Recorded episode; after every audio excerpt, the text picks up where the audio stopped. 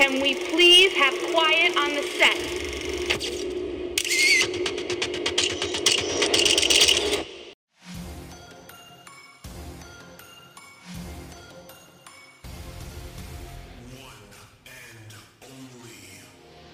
Ladies and gentlemen, this is the Kings of the Rings podcast, where we keep wrestling royal exclusively on Wrestle Addict Radio.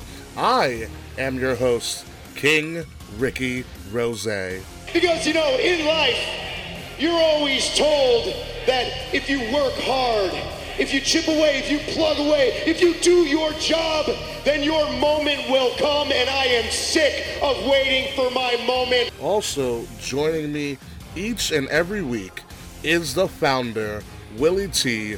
Will Tarashuk. Well, The Rock knows exactly why you did what you did at WrestleMania. Because Stone Cold, you know deep down inside, in your heart, in your soul, one on one, face to face, man to man, you know damn well you can't beat The Rock. And finally, joining us each and every week is the Queen Bee herself, the Kate Murphy.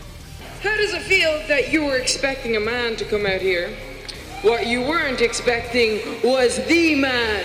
It's time for someone you to step up, step in, and fill your shoes. And there's only one person for that job, and I think these people would agree with me that that person is me. Together, we cover all things wrestling in and outside of the ring in the only way that we know how. So, without further ado, Behold the King, the King of Kings.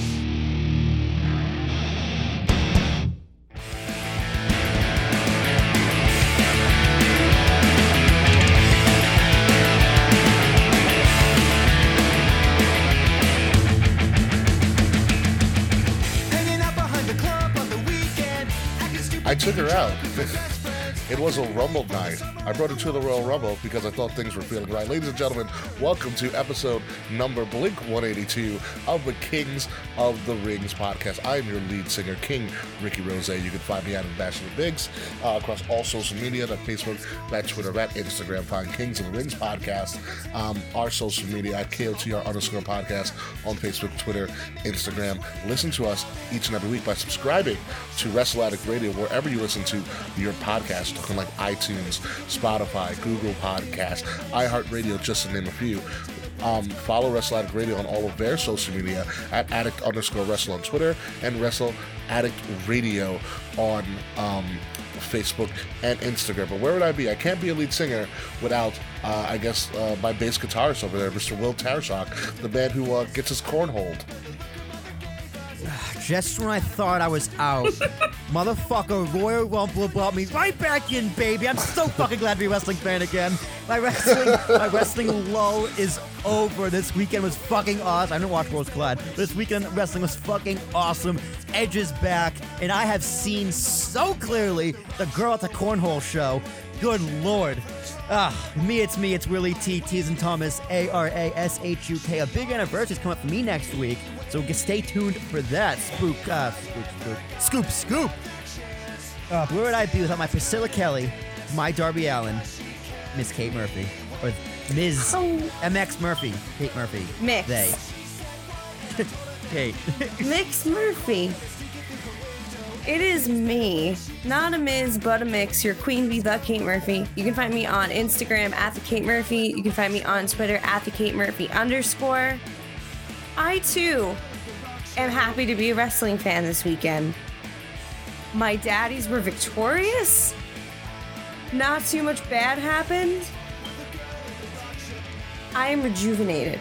Yeah, I think wrestling is everything that we needed uh, this week, especially with the events going on in the world uh, that happened over the weekend, which we will uh, talk about and have a little bit of a uh, going a little bit off a tangent of wrestling uh, towards the end of the show. Where we'll have a little bit of a, I guess, a memoriam um, about everything that had occurred. But let's start off with uh, with worlds colliding, um, where we had NXT and NXT UK. I guess for the first legit time ever, squaring off in each other. Uh, there were five main cards main cards uh, matches. There was one uh, pre-show match. Uh, we're just gonna run them down right now and talk about that show. That show in general, to me, was Takeover, just in disguise. And I think for a non-takeover show, that was actually a takeover show. They did really well. I did miss uh, Mia Yim versus Kay Lee Ray was the pre-show match. So, Kate, how was that? I don't know. I don't know if you saw it or not. I forgot to watch pre-show. Damn, we all missed. Did we Womp all miss the pre-show? I watched You know it. what's it was funny? fucking On amazing. Man- when Mance and I were doing our Worlds Collide show, yeah. same deal. He goes, Kate, I didn't watch it. How was it? And I go, I forgot to watch it. So Yeah, speaking of which, we we we, we brought the gift of podcast back. Like I said, uh, like we had been saying towards the end of the year, Mance uh, had had retired. However, um, I can reveal now uh, that Mance is still technically retired. However, you will be seeing Mance from time to time around Big Four seasons as a little bit of an on-air consultant per se. So, um, Dude, if let, us just have let's just call it how it Mance- is. We we gave him the Brock contract. What's up? We gave him the Brock contract. Kind of, kind of. Which I, I he's gonna He comes and goes as he pleases. Lucky bastard. How can I do that? yeah, I, and Mance is going to hate being compared to the Brock contract, but he's going to have to suck it up at this point. But yes, Mance is back, kind of, sort of. But I, I'm glad to have a little bit of Mance as compared to no Mance at all. So uh, there's that. We have that special which came up um, on Wrestling Radio uh, this past Monday. So please check it out. Um, it's called The Queen Bee's Delight. Gifted podcast. Anywho, moving along, let's go to the main card. Uh, what started out the show, Kate Murphy, as my memory is just going all over the place. Um, the show opens with Ilja Dragunov versus Finn Balor. Ah, yes, and No the camera angles on this were just living up to every straight girl's dream. Mm. Whoa, whoa, take take it easy over there. take it take it easy over there. Um, good match. It, it's a match that some, that Ilja Dragunov was going to be highlighted in. I think he did a good job holding his own, but ultimately Prince Devitt or Prince Balor won. which we knew he would. I mean, Well, duh. he did a really good job of making Ilja Dragunov look strong.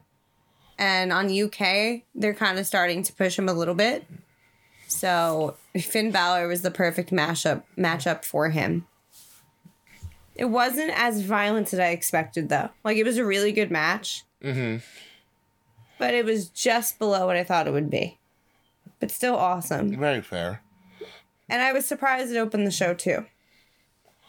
Yeah, but I mean, when you see everything else that happened on that card, it kind of makes sense. Yeah, I mean, I'll get into this a little bit more when we talk about the women's match, but I feel the women's match and the Finn match should have been flip flop. Here come the women. Oh, Here come the women. didn't the women come come on after that, or were they two matches after? No. Um, after the Finn Balor match was The cruiserweights? The cruiserweight match. The cruiserweights. Um, holy crap! The variations in that match were unfucking believable. Um, all those guys flowed really well. A couple of missteps here and there, not too much that really stood out for me. Um, Swerve is amazing for a man that size and to be called a cruiserweight is absurd. Swerve, swerve, swerve. Um, Devlin was just his perfect. Um, you had swerved. Oh, um, uh, Travis Banks and Angel Garza. Also, everybody had a moment to shine. You didn't know exactly who was going to win, and then all of a sudden, uh, the cruiserweight title is now going to the UK for a little bit. You see, that's my question. I want to ask you guys. What do you th- do? We know what's going to happen, or do is it kind of spe- speculation? So, is the cruiserweight title going to go over there, or is Devlin going to come over here? And which would you prefer? Honestly, I go ahead, Kate. I'm fine with the cruiserweight title going to NXT UK because they need a mid card title anyway, and you know, right now the Uni- the um the United Kingdom title. I mean, Walter's the champion. It's a big man's game right now. The cruiserweights on that show, and there are a bunch of little guys in the UK. They need something to do. They need something to chase. I think it's a good move to bring it over there for a little while. And if they really wanted to Yeah, move no, I- the cruiserweight to, to another back to NXT, they could. You know, I think it's a good idea too, uh, because there's you need more titles on the UK scene. NXT is getting to the point where like we don't need, we're flooded with championships at the moment, which we didn't say about two years ago. Remember, we kept on clamoring for a mid card title for years. Will Oh, 100%. you know? Um, we were we were clamoring, and they have it, and it's fucking amazing. Um, and so we finally got one because it's on my shoulder because I am also Keepley's, um, you know, evil twin, um, Doppelganger. doppel, e- evil doppelganger, the the the one with the more defined beard at the moment. um, so yeah, I think it's good because, like Kate said, you need the NXT UK people need something to do and something to fight for because Walter's not dropping that title anytime soon. Um, however, it, you do also have to consider what happens to 205 Live now. 205 Live is still running. Sure it is. no, it is. Like it's it's still a thing. Um, so like what? That sucks, dude. So it, it's it's kind of this conundrum, but I think I think it's better served in the UK for the time being. Yeah, this is this is a bit of a tough one for me because I think it going to the UK is better for the UK, especially if they don't have a mid card belt. It's just more opportunity for those guys over there, which is never a bad thing.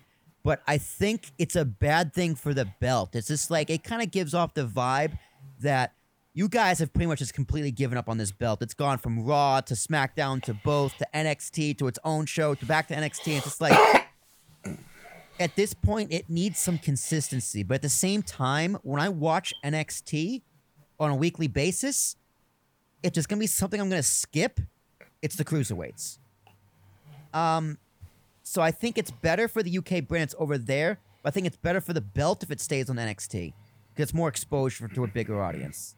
Sure, It might be better for the talent if it stays in NXT. Because you get more exposure. You just have to get that talent over to Full Sail, you know, on a Yeah. consistent basis. because when uh when Swerve came out last week and he wrestled um oh there you go MJF that's on MJF I don't know who the fuck that is when yeah uh, when Swerve wrestled someone last week it might have been Lio Rush it was Leo. um I was just like fuck I have to watch this match because I love Swerve yeah, right so if if if you kind of give these guys a chance on NXT TV and you fall in love with a guy or a few guys or a feud there you're back in true. So who knows? We, they haven't really said anything um, as of this recording. Obviously, NXT hasn't done their uh, their post Rumble episode yet, so we will find out um, along with you guys as to what has uh, transpired in the world of NXT, and if the and if the Irish Ace does move over to the states. Um, I wouldn't be surprised if they do that. Um, but I also wouldn't be surprised if he goes and tours around um, the UK for a little bit longer. Uh, s- yeah So moving along to uh, here come the women. We had uh we No? no no no women. That's right. It was No, it was tag. T- sorry. Don't Simmer mean to down be Ricky rude. jeez you're so excited it was a it was a tag. It was a uh, tag team, right? Mm-hmm. That's right because they Next on the card, we have Mustache Mountain versus the returning DIY. my goodness what a match. that was my match of the weekend. Like, I know it's too early for match of the week, match of the night. It's that.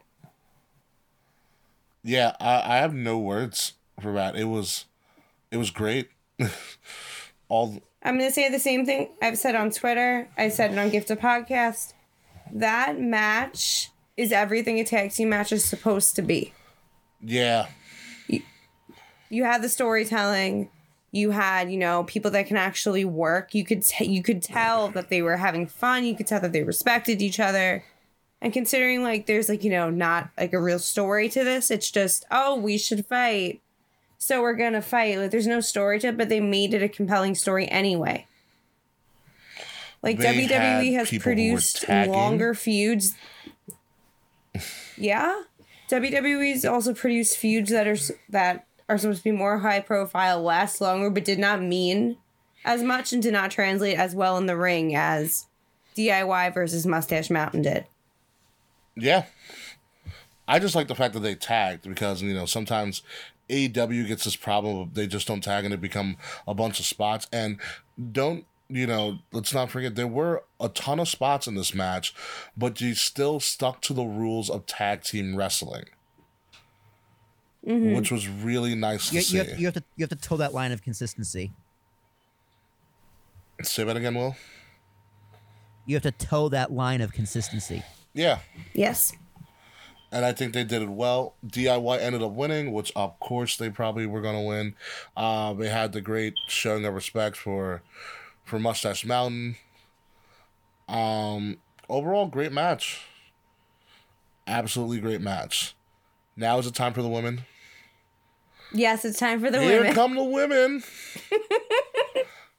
Here come the women with Rhea Ripley Women, women, women, women. and uh, and Toni Storm. Kate, It's Toni time. Kate, how what were your thoughts on this match? Um, I felt that it was a good match. It's the weakest match on the card. But that's not even and like a, dis- a discredit to the match. It's just the card itself was that good. I think the match was too short. And I don't know, the ending kind of felt like wonky to me. Like it ended like too soon. It's like they were cut for time last minute. Probably. I mean, Toni Storm also has a really weird frog splash. Like Mm-hmm. it just doesn't look right. Yeah. Like not a bad match. Like I enjoy both of them, but they've both per- put on better matches with each other. Absolutely. Uh, you know, they had battle for the NXT UK title a couple of times, so uh, NXT Women's UK title a couple of times, and they have put on better matches. But I don't, I don't know.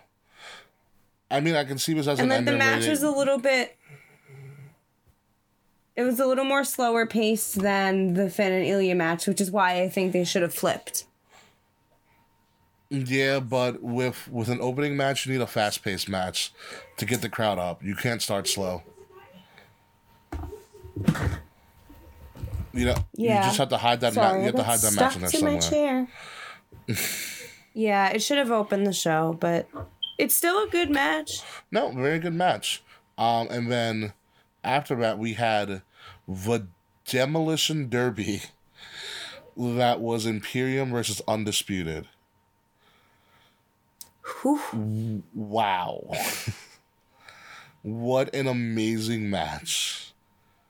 Granted the fact that Alexander Wolfe got a, his freaking face kicked off. Like right away. yeah, and couldn't compete. like within the first few minutes of the match, he was out. Yeah. Um just spot after spot. It like it's everything you wanted to see in an eight man tag between two powerful factions. Uh between the entrances, like you know, you had Undisputed coming out through the smoke. Like they were like the University of Miami, um, way back when, and only like college football fans will get that reference. Um and then you had undis- you had um Imperium obviously with their silhouettes, which is still one of the most amazing entrances ever. Um, and then you just had the face off and the battle, and it was hard hitting, it was brutal, um, it was fantastic. Uh, it's everything you want. It's it's a, a, a great eight man tag. Well, I don't know if you saw this eight man tag at no, all. You guys make me want to watch it though. Oh no no you you definitely should watch it. It was um, it was a sight to see. Imperium in the end and Dude, there's not enough. There's not, there's not enough hours in a day. It's like the way you guys talk about this is like, God damn it! I almost wish I was still unemployed so I had time to watch all this goddamn wrestling. yeah you can. I mean, just pick the matches you want to see. Um, I would say, yeah, it, it's one of those things where like in this worlds collide. The cruiserweights came on. I was like, "Oh crap, that's no one's beating that match." And then Mustache Mountain and DIY came on. I'm like, "Oh, I don't think anything's gonna beat that match." And then you had the main event. You're like, "Fuck, can anybody top this?" Like it was like one of those. You're like, they kept on topping each other. Stop being so good. Stop being so talented. How Watch it. dare you? Yeah, Shut off AEW right now and put this pay per view on, Will.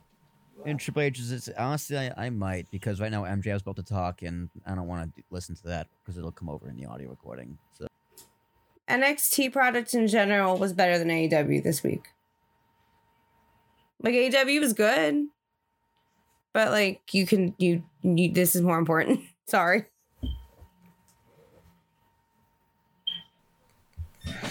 Yeah, so Kate, since me and you are the only ones that actually saw this, um, what were you? What? How mo- Ah, how many crowns would you give this? I would crown this 4.75 out of 5 stars. We do a ten crown system, Kate. Come on, don't don't be Dave and I'm us, so- Kate. yeah. Don't Meltzer this. Alone. I did 5 yesterday. 9.75 out of 10. Wow, pretty high marks. It's because all your daddies won. Yeah, you're goddamn right. I told everybody Jordan Devlin was going to be the champ. No one believed me. Except I you. did. I said, except you. Mwah. And here we are. You and your picture. I'm Jordan also right now because of because he's now the cruiserweight champion. I'm going back and rewatching the UK um tournament. Mm-hmm. He was such a dick. I forgot how much of a dick he was when he started. Yeah, he was a little blockhead. but very nice guy to Like meet I in was person. sad, like so sweet. He was really sweet. Very, very impressive guy. So hopefully we'll meet him again. Uh, or I'll meet him again when I go to Axxess. Um, hopefully. Who knows? Uh, I'm gonna give this I'm gonna give this a uh, eight point five out of ten. You know, the women were kind of yeah. And to be honest with you, the Finn and Ilja match didn't really hit the way I wanted it to. Um but everything else, top notch, like unbelievable. So it, Like it's one of the best pay per views they've put on in a while. What we what we even didn't talk about was the little antics that they pulled. So you had like Mercedes Martinez uh, in the crowd, which was cool, and then right next to Mercedes was uh was Dakota Kai just looking like a slumlord. and just very just emo and angry, and out of nowhere, Tegan Nox just goes and attacks her, which I thought was a great swerve in the uh, in the proceedings to really hype up Tegan Nox versus Dakota Kai, which is going to be on NXT TV, um, and it's going to be amazing. I'm hyped for tomorrow. I'm very hype uh, for that. But with that being said, uh, our worlds have collided. Uh, but we're going to take a quick commercial break, and then we're going to get into our full Rumble recap, including surprises, uh, what shocked us, what didn't shock us, what made us laugh, um, and maybe some things that could have gone a little bit better. But all about it more when we return after this quick commercial break.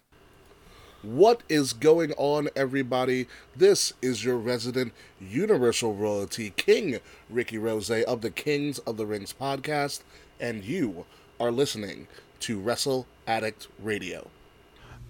Hey guys, this is the man who loves to make a difference, Nate the Effin' Great. You can always interact with me on Twitter at Real Effin' Game, and be sure to listen into my podcast, the Game Changer Podcast, where we talk about pop culture, professional wrestling, play games, among so many other great things. Guys, remember that you can make a difference. This is Nate the Effin' Great from the Game Changer Podcast, exclusively on Wrestle Addict Radio.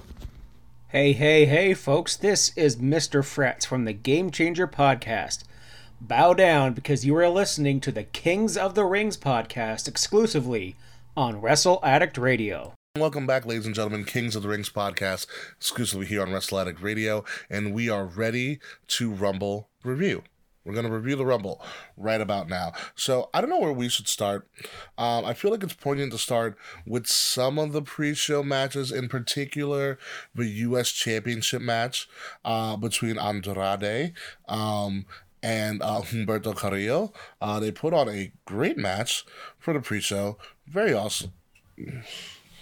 You know, um, it was a it was a great match. Obviously, Andrade won, uh, and then they put on the match again on Raw, which was weird, which was very very weird. Um, and then Andrade won because Zelina Vega jumped in and saved lives, and you need to get yourself a girl who saves your life like Zelina Vega does on a continuous basis for Andrade. Um, also, Zelina Vega outfits of the week as always. Um, and then Humberto Carrillo kind of lost it and DDT'd Andrade onto concrete head first uh, on Raw. It was weird. It was very, very weird, but then we found out later on that uh, Andrade uh, has a wellness violation and is now gone for 30 days, which I also, again, find very interesting because Usually, if you're a champion and you have a wellness violation, we usually find a way to get the title off of you. But in Andrade's case, we're keeping the title on him, and I don't know what they're going to do in the interim. Well, that's what happens when you're Ric Flair's soon-to-be son-in-law. I- you break well, you break wellness, and then get to keep your title. Fuck bitches, get money. So Mm-hmm. Ric Flair drip. that Woo. none of sure. Um, someone on Twitter when I posted about about the suspension, they were like, "Uh, I guess he got caught with too much flair in his system." Ooh, that's funny. Could you imagine if Charlotte breaks wellness next? That'd be the worst thing in the world. It's like Vince McMahon's nightmare. they were just doing coke off each other. They had, yeah. Charlotte Flair found with a ton, with 100, 100 liters of coquito in her system. you know, it's just like two, something totally ridiculous like that. Uh, One night in Milwaukee. one night in Milwaukee, well, one night in Tijuana. Um, maybe that's me. So Andrade's gone for a little bit. I don't know what happens to Zelina with this, because Zelina is pretty much the mouthpiece. No, she's just of off TV. But but like, do you really want Zelina off TV? No, maybe she'll wrestle. Maybe she'll wrestle. Maybe she'll cut promos every week. Like maybe she'll be like cutting promos weekly, like on behalf of Andrade. which could work. Like she'll have messages from him or some shit. Yeah. I just Andrade don't misses you I guys. Day day thirteen. Zelina, I am sitting here at home pondering my recent quarrels with drugs and alcohol, and I am thinking, God, I'm so happy I have this vacation, and God, I can't wait to get back and titty fuck you until the sun comes up. but don't tell Alistair. Forever yours, Cien. Forever your CN. Nice. nice. Um so yeah, who knows? Uh, so let's move along. What was on this card besides the Rumble matches? Because there were other things that were on this card. First match. Oh my god, there was, Was the another Roman- match. Roman uh, oh, Uh, shit, fucking uh, Sheamus and Oh, Shorty that G. yeah, no one cares. Move along. Uh, um, I um yeah, I tuned in for the second half of that match and didn't pay attention. yeah, oh, we had Roman and Corbin fighting everywhere for the most part. Yeah, that was a good And match. They did. They did a good job of fighting fine. around the field. The Yeah. thing I, is, re- I really. when you do What? something like that, it's hard for the crowd to see. Yeah, and I think that I still think that. Well, it's hard for some of the crowd to see. It depends on where you go. Yeah. um, in the arena. But I think they did a good job of trying to fight everywhere as much as they could within probably the time frame they were given. And it did, and it did end on like a dugout where you could see them for the most part. Yeah, that was. I like. I love how the World Series uh, logos are still there. No, it's just like cheaters. Cheaters. No one mentioned it, which I was very surprised at. I was like, "Do you guys really just not take the logos down? Like, you really just don't touch this pole bark until next season, do you? you lazy sons of bitches. Right? It's like not only are you cheating, you're fucking lazy. Oh man, but yeah, no, that was a creative match. Um, after that, after Roman and Corbin, it was. I need to probably, I need to pull up his match card actually. It might have been the women's rumble. No, I think there was one. Yes, uh No, I think the women's rumble was next. Was oh, you know why? Because you might be right. Let's check this out.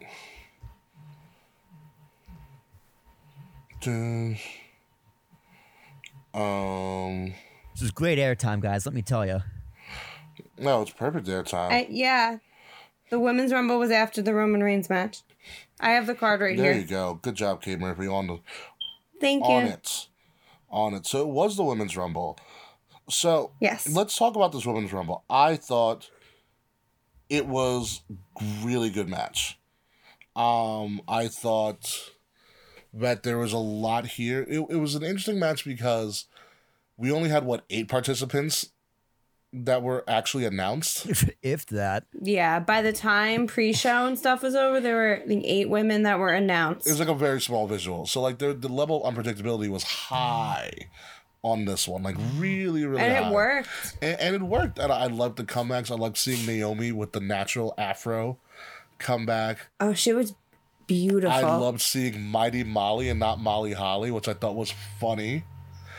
Mhm. Um, I love seeing people get get a chance to kind of get their moment, like I mentioned before. Mercedes Martinez, I'm very glad they gave her that respect of, it, of going into the Rumble. Shotzi was in the rumble. Shotzi was in the Rumble, replacing an injured Sasha. Um, and Zy- oh, Xia Li was last year too as well. Um, yeah, she was. Naomi's spot was unreal, like her saving spot. Mm-hmm. Like I don't think people understand how difficult that is. Yeah, she held that for a long time Yeah. before she climbed up. I because I, I think she was I think she had to readjust a couple of times. Yeah. But even then, like that's a lot of core work. What if a Like, fan started tickling her? Mm-hmm.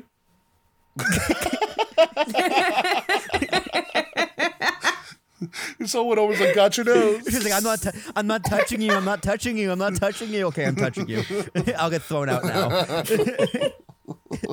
Honestly, that might be worth this to become an internet legend. yeah, right. To get banned from every WWE event for eternity. Seriously. Okay. Yeah. To become a legend like that. But that save was fantastic. I was um I was very surprised with MVP of that match. Um Otis. is not no, oh, it was Otis. The Otis save was one of the best things I've ever seen. I popped like, so I was like, what the fuck is happening? Fuck. It's like, right, first of like, all, oh. she rolled out on her tummy and landed on her feet. I'm pretty sure. Or did she lay on him? No, she She laid on him. no, she she laid on him. Okay, yeah. and then she stood up. she stood up, yeah. Dude, that was amazing. Uh, yeah, because I was like, I was like, oh, there goes Mandy Rose, and then I was like, Otis, Otis, what are you doing? uh, I want them. That's love right I want there. them to end in a wedding. like their own Yeah. wedding. And then have uh, and then have um, uh, Dario Baronato. Um, Sonya there you go. Deville. I want to have Sonya and have Sonya Deville ruin it. Uh, we'll see where it goes. Apparently, they're discussing bringing the lesbian idea back. For to Sonya and Mandy. Uh huh. I'm mad. You know how I was saying over the weekend that I wanted the Rumble to kind of be the catalyst of them breaking up? It is technically because Sonya. the Rumble is the catalyst of their lesbian love affair, apparently. I don't think so. I it looked more to me like it's the catalyst of them breaking up. Well, I saw, to be fair, I saw it on a dirt sheet, but Yeah. yeah, I mean, exactly. if you're gonna do a lesbian love affair, you might as well just have Sonya and Liv Morgan go at it. And my lord, I love Ooh, Liv Morgan uh. in black. Yeah. Amen to that. she came out, I was like, that's the that's the look. If my daddies of like the daddies of the like the week list wasn't filled up, like filled up, she she would have been in the daddies of the week Ironically, list. her nickname on Up Up Down Down is Daddy. Oh, it's really funny. Um, because Liv Morgan's a hysterical person outside of the ring. Uh yeah, I'm glad that Lana and Liv thing ended really quickly. Uh they Mhm. did have a match on Raw, which I was very impressed by Liv Morgan's improved skills. Yeah, she's gotten a lot better. She got a lot better.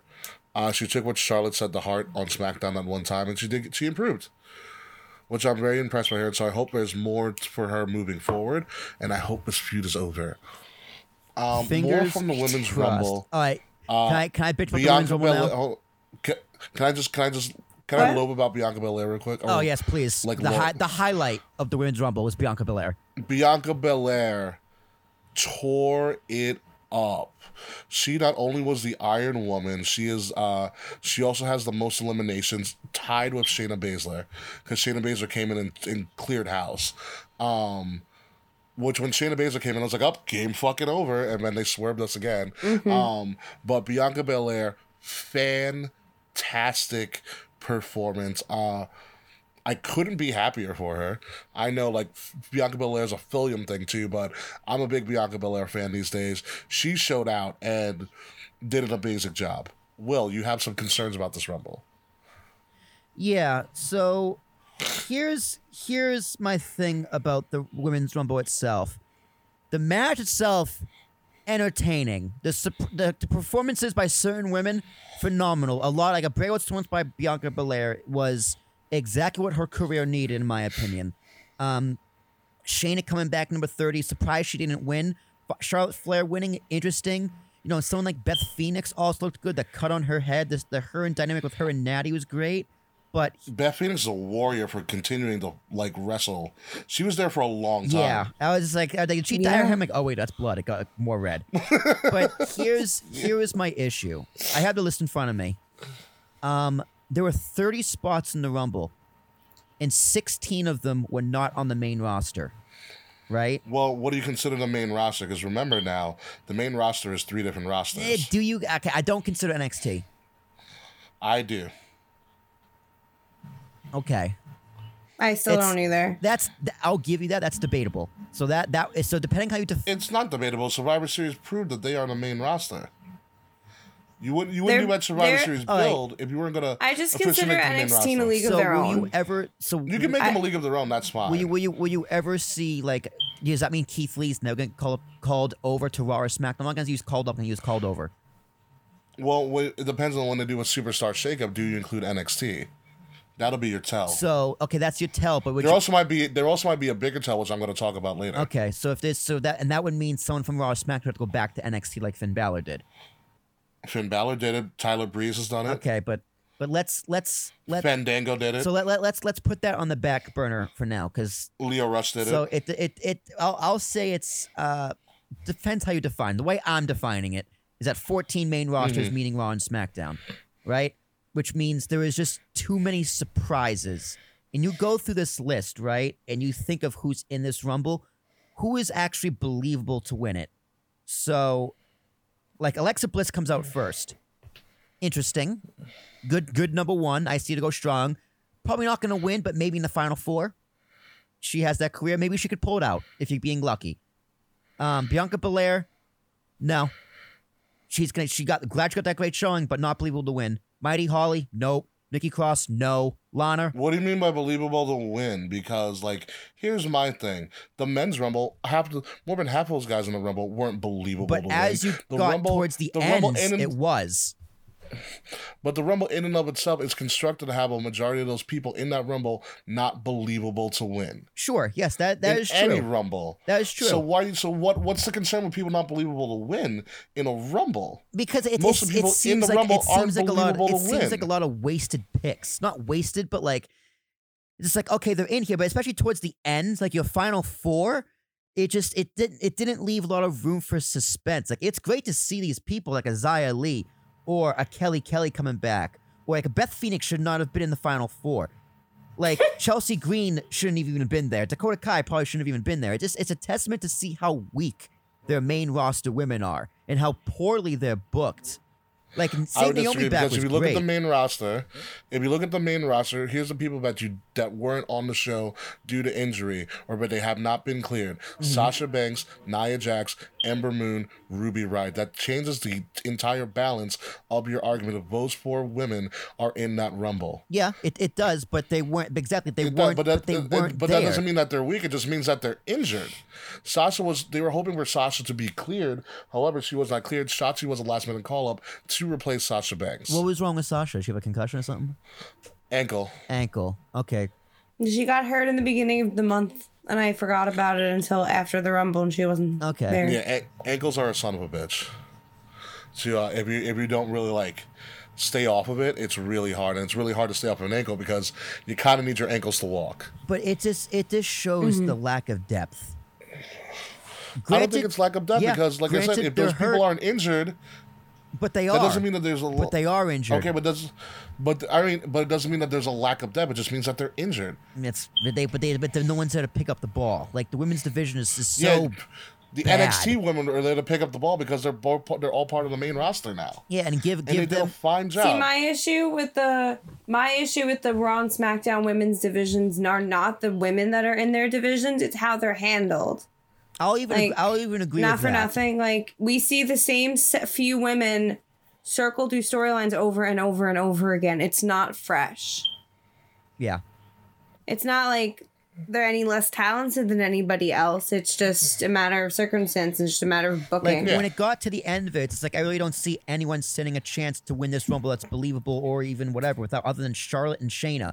And Charlotte winning was an interesting surprise, but it's just like and I'm a Charlotte fan, I'm a supporter of Charlotte, but just like why did she win this? To face Becky again? No thank you. To face ba- a, I, to face Bayley again? They're saying she's gonna Nope. face Rhea. She's facing. She's gonna call out Rhea because Charlotte said, "I am challenging for a championship." She did not say who. And like I said, you have built up this entire I don't know six or so months making NXT the main roster, um, and, and making them on an equal level as Raw and SmackDown. What better way to do it is to have one of your top stars in the company go and challenge real and go and challenge an NXT superstar for a title at WrestleMania. That solidifies your prophecy of NXT is the main roster.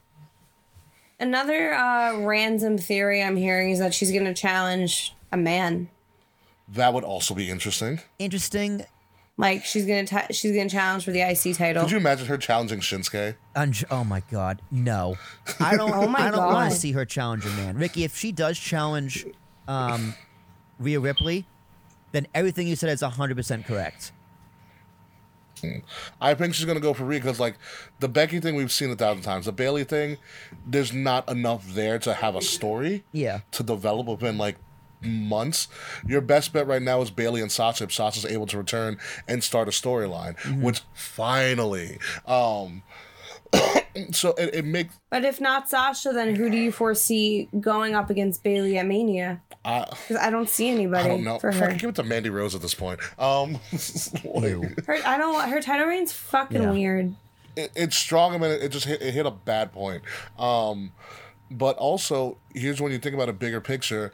Uh, like it or not, AEW has been subs- has been uh, consistently beating NXT. Not because NXT is a bad product, just AEW still, you know, the new guy on the block, and they're pretty innovative with some of the stuff they do. Like they had Bash at the Beach with like no sand, and they just had a freaking a show on a cruise ship. So Yeah. people are interested in that. AEW but what better way to get more? What's up? AEW is it's it's towing the line of being different, um, and like I, Yeah. people people who don't watch wrestling are starting to pick up on it, Yeah. which is very very Yeah. interesting. But this my my final thought on this women's rumble before we kind of pivot again.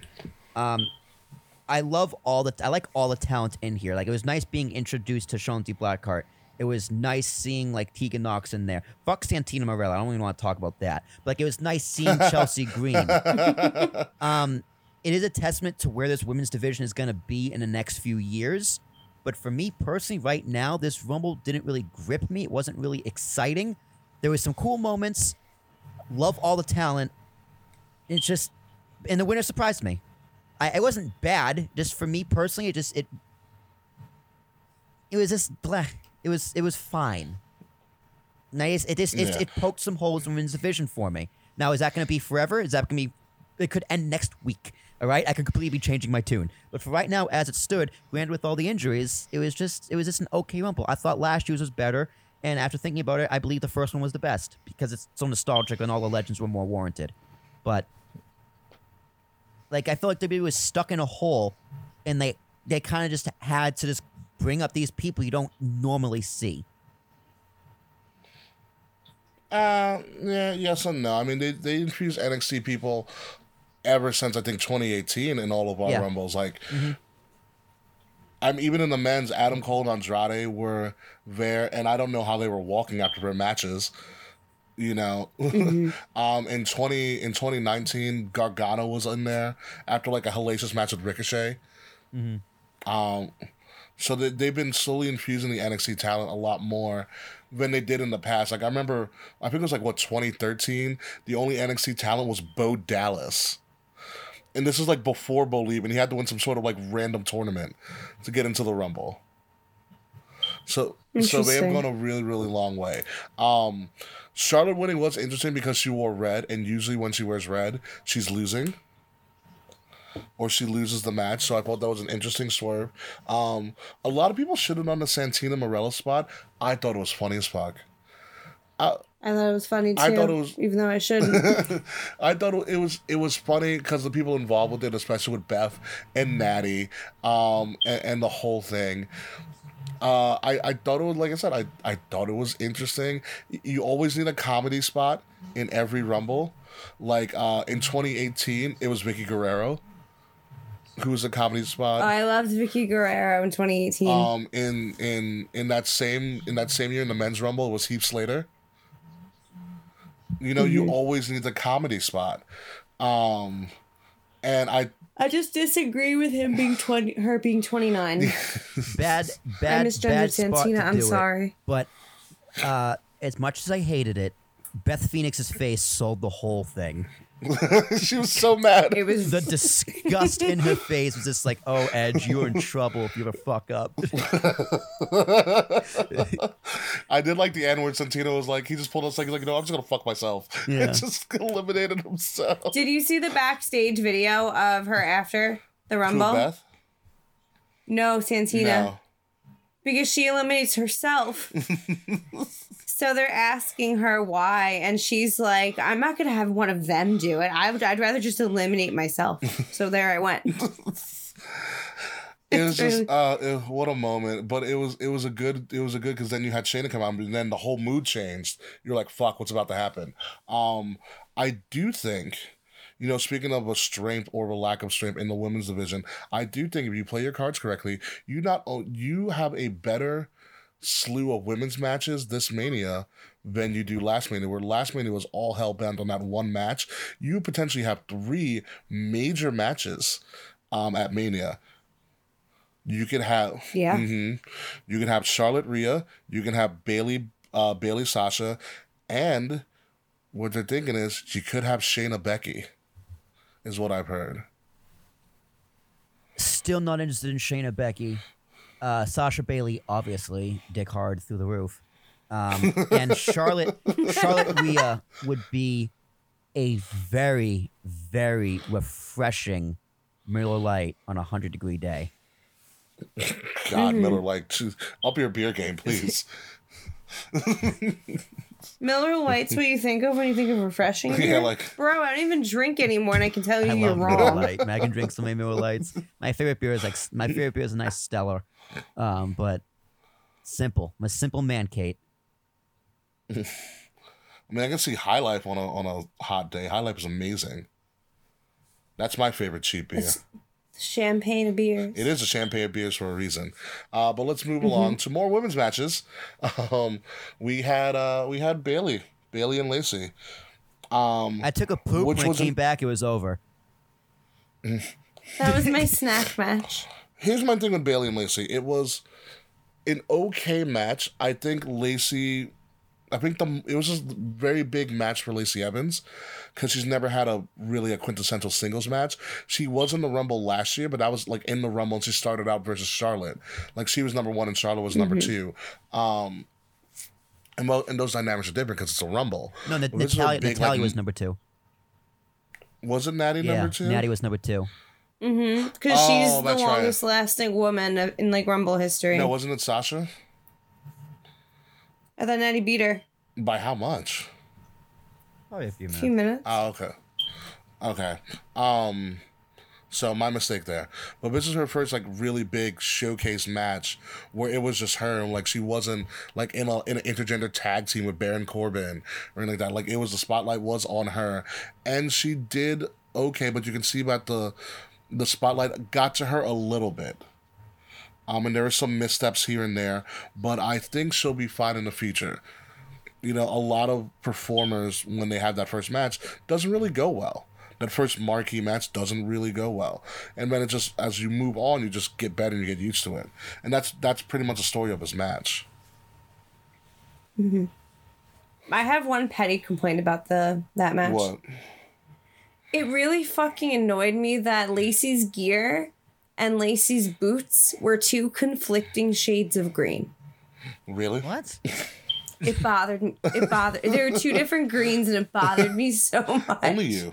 Right? Because I did not care at all. Yeah. Like detail Dusty Dave over there. Christ. My God. You're turning into Dave. I am not. I did like how they had Lacey's daughter in the crowd, and she was up front and center. I thought for a second Bayley was gonna gonna go full heel. I thought that child was getting attacked. yeah, I thought so too. What I would love to happen. This is totally me doing like a stupid Mark story. What I think. What's up? What Oh, happened? boo hoo. Whatever. Anywho, as I was saying, Hello? As I was saying, I want Bayley to kind of accost this this child, and then have Izzy come from the other side and be like, "What are you doing? You were my role model," or something like that. Like I want to, I, I want a full fledged storyline. By, by the way, breaking news, y'all. Slack called me cruel on Twitter Oh no, for posting the picture. Don't do that. Uh, but yeah, I, I want Izzy to be involved in this storyline, even though she's Izzy's running wild on the Indies, which is which is unreal to say at this point in time. yeah, she's a fantastic human being. Her parents and her family are fantastic people. Meeting them at multiple events has always been a pleasure. I mean, I love my parents. I wish Izzy's parents were my parents.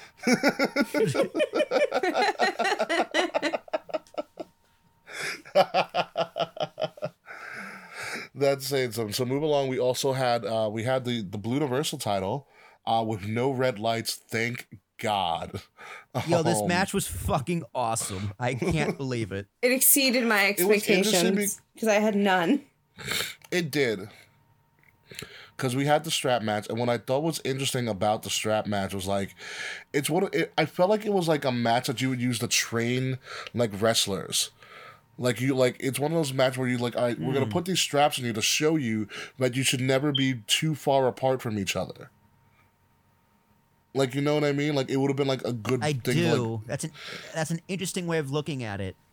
Yeah, and they, they used it perfectly. Like they were never too far apart from each other, so the action always was continuous. But I thought it was also good. I I could imagine them like in the PC doing something like that, being like, "Hey, never be this far apart from your opponent, so you can keep the action going."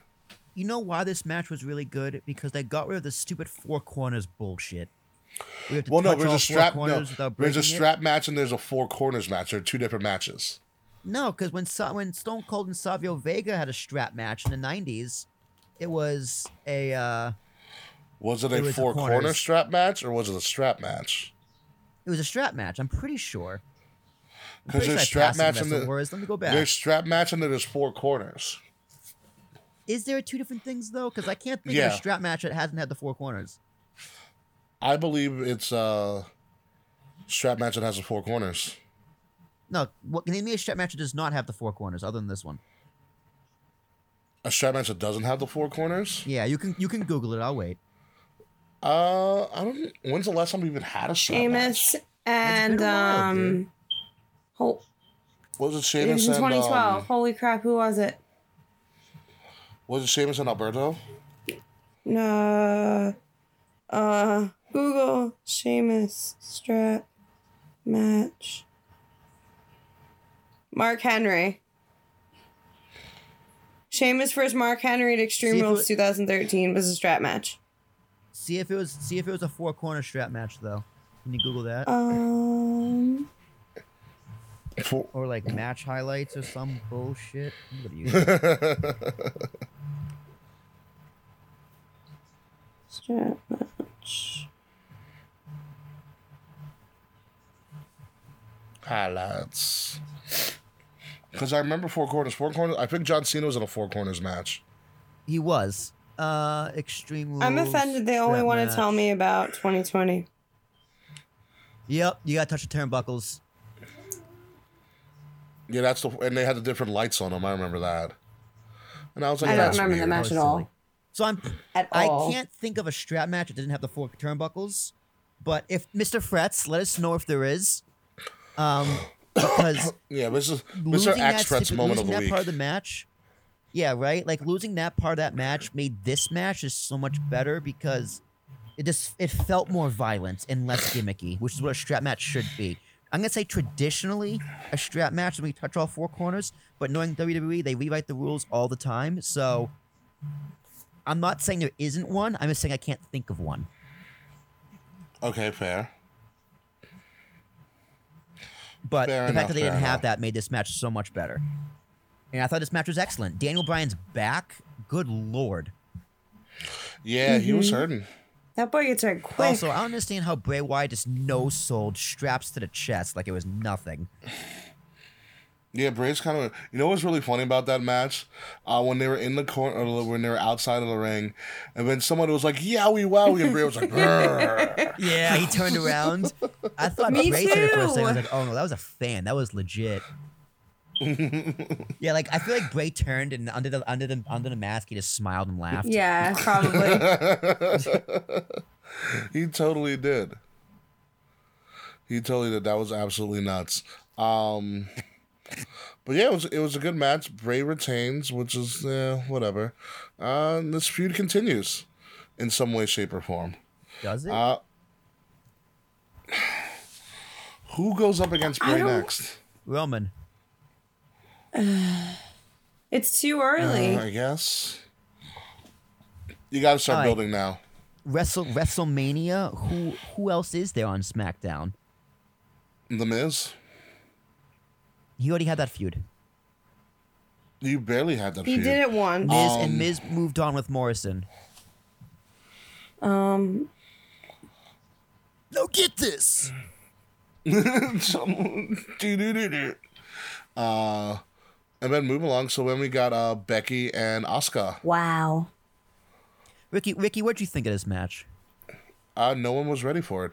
Um, I thought after Charlotte winning, I was like, they're putting the strap on too. Asuka. We're gonna get Charlotte Asuka too, and it's gonna blow the roof off of Tampa. And then that didn't happen, and I was like, uh, I don't know what's gonna happen now. I actually like yelped because I was panic tweeting the minute Charlotte won the Rumble. That Becky, uh, because I'm like Becky's dropping Charlotte Asuka two. That's it. It's game over. And then Becky won, and that's how I yeah, I felt. thought I thought the writing was it's on how the I felt wall. at Evol- remember at Evolution how I was convinced Becky was dropping at Evolution, and then Yeah. she didn't, and I died and exploded. It happened again. Yeah, me and Kate like me, me, me and Kate fell in love Yes. that moment. Yeah, I loved the, the finish. The finish this match with Asuka kicking up the green mist in the air, I thought was Yeah. so poetic, and it was just such great storytelling. And other than that, though, the match was just yeah, the match was fine. I had no issues. it was a very no, hard. no- It was a very hard hitting match. yeah, Very it, uh, strong it hit, it hit my expectations perfectly. It's like that's exactly what I expected. No more, no less. It was like Black Panther. Yeah, except Black Panther was nominated for like movie of the year. Well, Black Black Panther had very high expectations, and it hit And all it- of them. No more, no Yeah. less. This match had very medium expectations, and it hit them. No more, no less. Yeah, it was it was a uh, it was a good match. I just don't know what you do with Becky unless you do Becky Sasha, which would be perfect. Um, not Becky Sasha, my fault. You do Becky Shayna. Um, but who I knows? don't even think it Who would knows? be perfect, but I can't think of anything else for them to do with Becky at Mania. Although Asuka's on, Asuka's kind of on a tear now because now she's beating Mm-hmm. up Charlotte on Raw. All I know is I feel that Like, no Becky is dropping reason. Mania. Yeah, what does she need to do anymore? She can drop. I just Whatever. I Give it to know. I Shayna. don't want her to have it.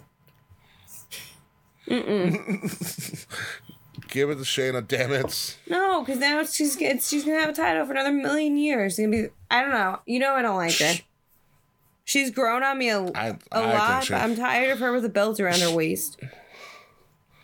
Shayna's Shayna's. Some people are made for championships, and this is this is the Shayna Baszler story.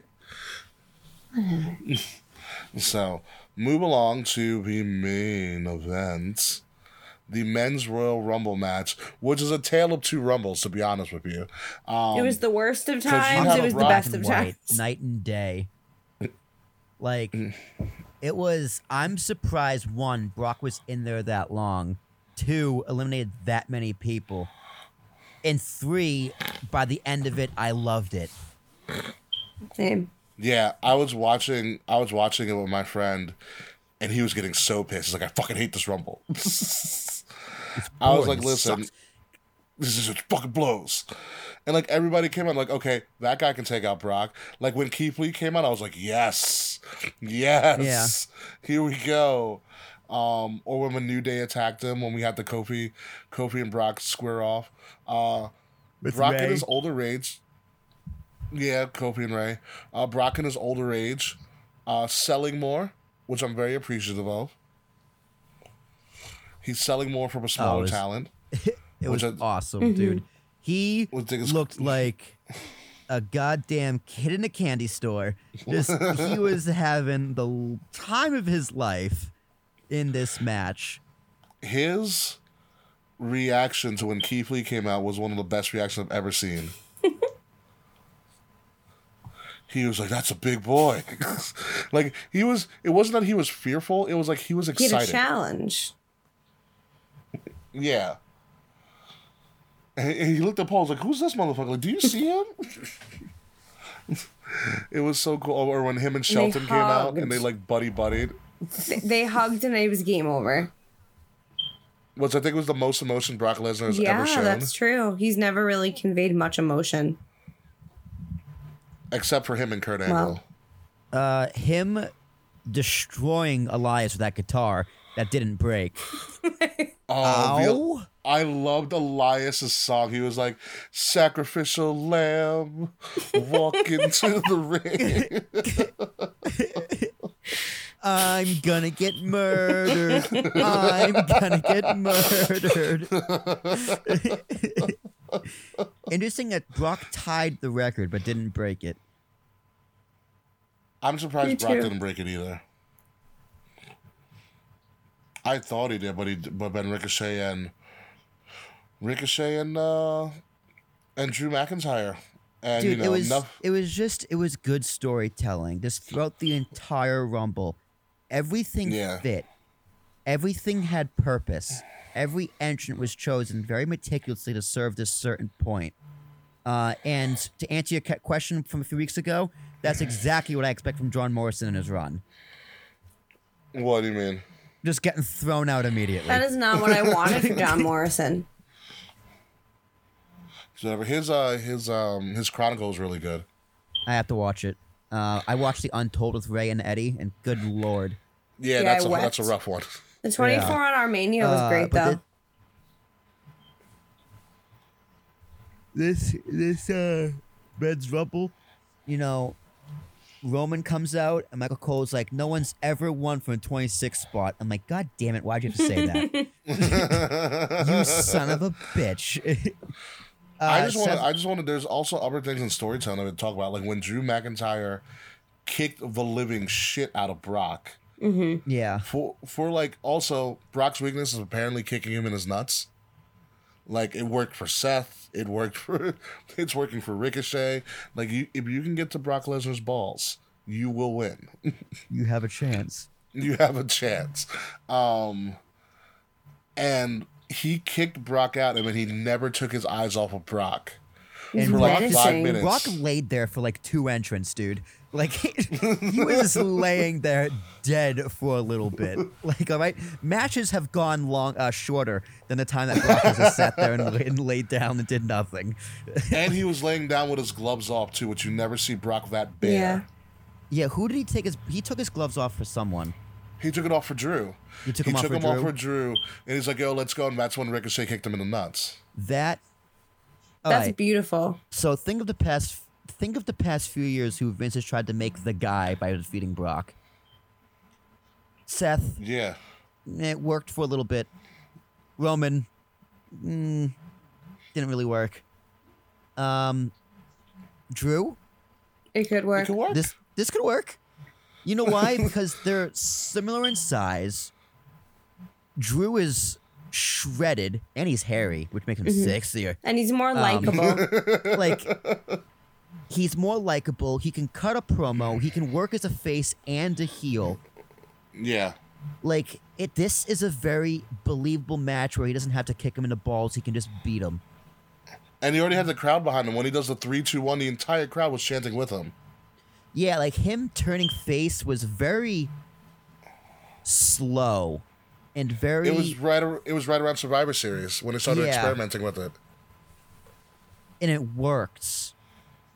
Yeah, it's surprising because Drew McIntyre has really never been a face in w- in E. WWE. No, he hasn't. He's he's becoming the chosen one, like Vince said he would be. I like it. Is, isn't it ironic? Isn't it so ironic? Um, and so let's let's get to the moment. Obviously, that nobody saw coming. It's and it was a, he came in at twenty eight, right? 21, 21. 21. Oh, it's twenty. Yeah, he came in at twenty one. And like, I mean, we had seen MVP come, which was kind of cool. And MVP apparently is like full time now. He wrestled Rey on Raw. Sinbad. No, I um, read Sinbad, something that he's only gonna he ca- he's doing like the Goldberg thing where he like wants his kid to see him wrestle in WWE, so he's only gonna be here for like a few months, if anything. Which is, you know what? I'm fine with that. I find that really, I find that a really cool Yeah. thing to do. They're doing a, they're doing a little thing, but they're not really going to be in the way of anybody else. And their time on the road is minimal, but they can still do a lot to contribute to the main roster Mhm. people, or to the people on the roster wherever they're at. Cool. I'm fine with that. Whatever. Give MVP his due. He's a great character, great mid card character that WWE Mhm. created. I feel like he'd be a good coach. Yeah, he would be great in the performance center. Yeah. Um so 21 hits and you just hear you think you know me and I don't know about you I popped up out of my seat. My eyes widened. I didn't know what to say. I didn't believe it until I saw him. And the look on his face, mm-hmm. Said everything. it told. I'm getting chills just thinking about it. Like goosebumps right now. It was one of the realest moments I've seen in wrestling in a very, very long time. He took it in, he soaked it in. And this was just like the boy come down on Christmas. Yeah. And then they and they gave him his pyro which I was so happy for. Nobody else got pyro except for him. Rightfully so. He also Mhm. looked like a hermit. He, Like he's in great shape. His hair was thinning, his beard was gray. He's 46. he was ripped. He, uh, he his looks gray good. I don't chest give a fuck what y'all say. He looks great. It looked like it literally, it literally looked like he was hiding in the like. He looked like Walter White after like three months in Alaska, All right? But like he's just been cutting down trees and hunting elk with his bare hands. Like Mr. Fritz's long lost uncle. All right. and What every spear made me cringe, but at the same time, I was happy and I was happy for him. And I'm, oh, I'm back. I'm back. Wrestling has me back, dude. Like I said last week, I didn't feel like we were Rumble at all. It's WrestleMania season, baby, and I'm in. Yeah, yeah. Oh man. Um, I, I, I, when I popped up out of my seat, I think the first thing I said was he's a fucking liar because we had, we had talked about this information for a while on our social media. that There were rumors that he was cleared. It came around twice, and twice Edge was like, "No, I'll never be cleared." Blah blah. He like he he angrily refuted these uh uh the- these these stories and to his credit we believed it because we're like you know what that makes sense from what he told us nine years ago like if he takes another bump he's probably gonna die Yeah. you know I mean, Um, I, and then- I believed I believed he was clear. I did not believe he was going to be in this Rumble. I did not. I thought maybe he'll be at WrestleMania, but to be in the Rumble, no, Yeah. I didn't think for a you know second. what? You know what he did? That's kind of funny. Yeah. It was either the morning of the Rumble or the night before he posted a picture, I think, of his daughter, like in North Carolina, where they, I guess, live, to make it seem like he was in Oh. Asheville instead of in H- other wrestlers have Instead done of that before Houston. yeah sneaky, sneaky sis. Sneaky, sneaky. I, I bet you him and Beth probably took different mm-hmm. planes too. And I think they might. They're probably the first uh, married couple to compete in the Royal Rumble in the same year. Well, yeah. uh, the 'cause- Usos. Oh yeah, Huh? Yeah. they both were in in the same Uh, in you- the you'd have same to year. go back. Uh, I don't know. Uh, I'd have to check. Maybe I don't know. They you might be right. No, no, no. Uh, Gargano and uh, Candice, 2019. Mm. Um, nice, nice but- try, Kate.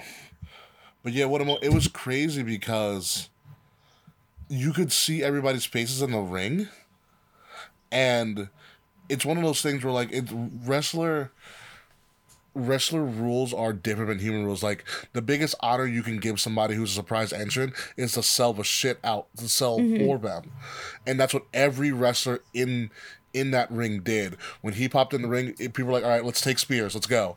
Everybody back Yeah. one one after another. They just stood there and stared because they couldn't believe it, and they saw him backstage. Maybe. Maybe.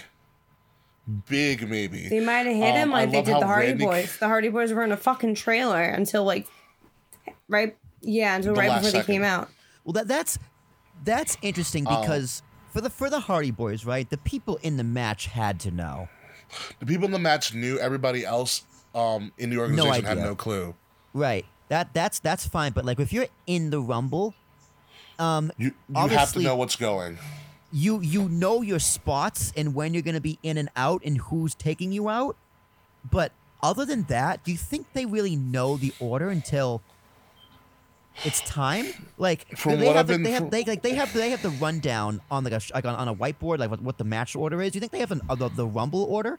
Like when did you think Uh, they, when do you think they find out? They they do it during rehearsals, I believe. Um, from what I've been told, from what I from what I read, um, and from what I've listened, I've listened to the New Day pod, and they just talked about the Rumble. You get told pretty much the day of because it takes like. It's not just like it's not like Pat Patterson just constructing this rumble like he used to.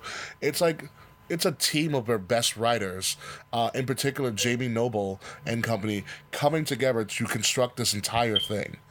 Um, and so they get told uh, usually beforehand they're told their spot they're told who's taking them out um, they're told the different dynamics of what they want to see in the rumble like Kofi gets told like oh you got to do a Kofi spot here you know um or you That's do it. a- Just do a Kofi you know. spot. Good luck.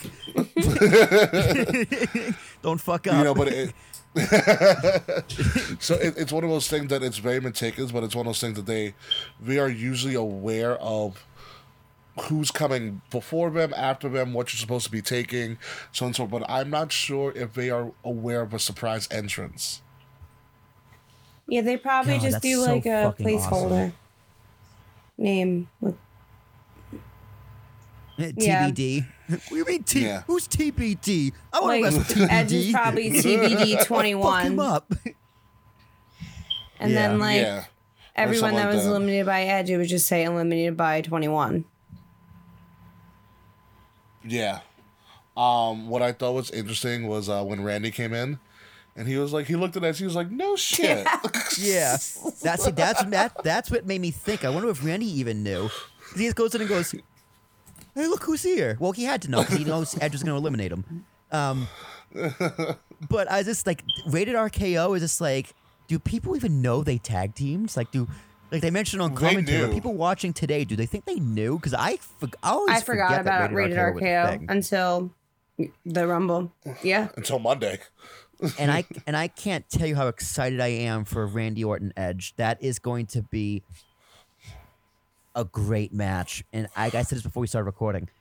It's the perfect person for um, Edge to come back to because Randy Orton's style of wrestling is one someone he's familiar with, so he'll be safe. Yeah. And two, someone they probably they trust each other. And three, like Orton's style is very unlike anyone in wrestling we see today. He's not like anyone in AEW, not like anyone NXT, not like anyone on the main roster, not like anyone in Japan, nothing. Randy Orton wrestles a very old school, slow pace. It's literally his own very unique methodical. style, methodical, uh, slow, diabolical even. So, like we saw on Monday, I saw the highlights, but it's gonna be a great match that's gonna keep Edge safe, but at the same time still be exciting. Yeah, and I think that's the match Edge needs. Um, what was interesting about that Monday segment is that uh, I don't know, and I know well you didn't see. I saw it. I didn't even tweet for it. I just listened. Edge was phenomenal. He just talked about. He's like after he goes after a while in my head. I was like, what if I was able to come back? Um, and he started exploring options. Did he thank Daniel Bryan? He did thank Daniel Bryan for getting his first ever yes chant. It was cute. I want to say thank thank him for coming back because like giving him inspiration. Because I think if Daniel Bryan doesn't come back and get Edge doesn't come back. Edge doesn't come back. He wouldn't even look at it. Like there's there's hope for people like Paige Yeah. even. Hopefully, maybe.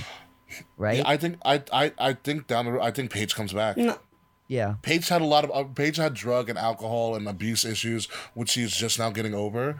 Um, and I I think, and I think down the road, I'll, I'll give it four years. Paige will return. I was just gonna say five years. She's still five very years of the young. Royal Rumble. No, I'm gonna give her five years. She returns in New Orleans because she always she debuted in New Orleans. She retired in New Orleans. I think she has to come back That's in New. Orleans. Um, I, I I do have hope, and it just shows that maybe they just need time off. Not even Like, that. No, uh, it's like it's it's it's the double neck surgery. It's that new surgery that came out that fuses the neck. So Yeah.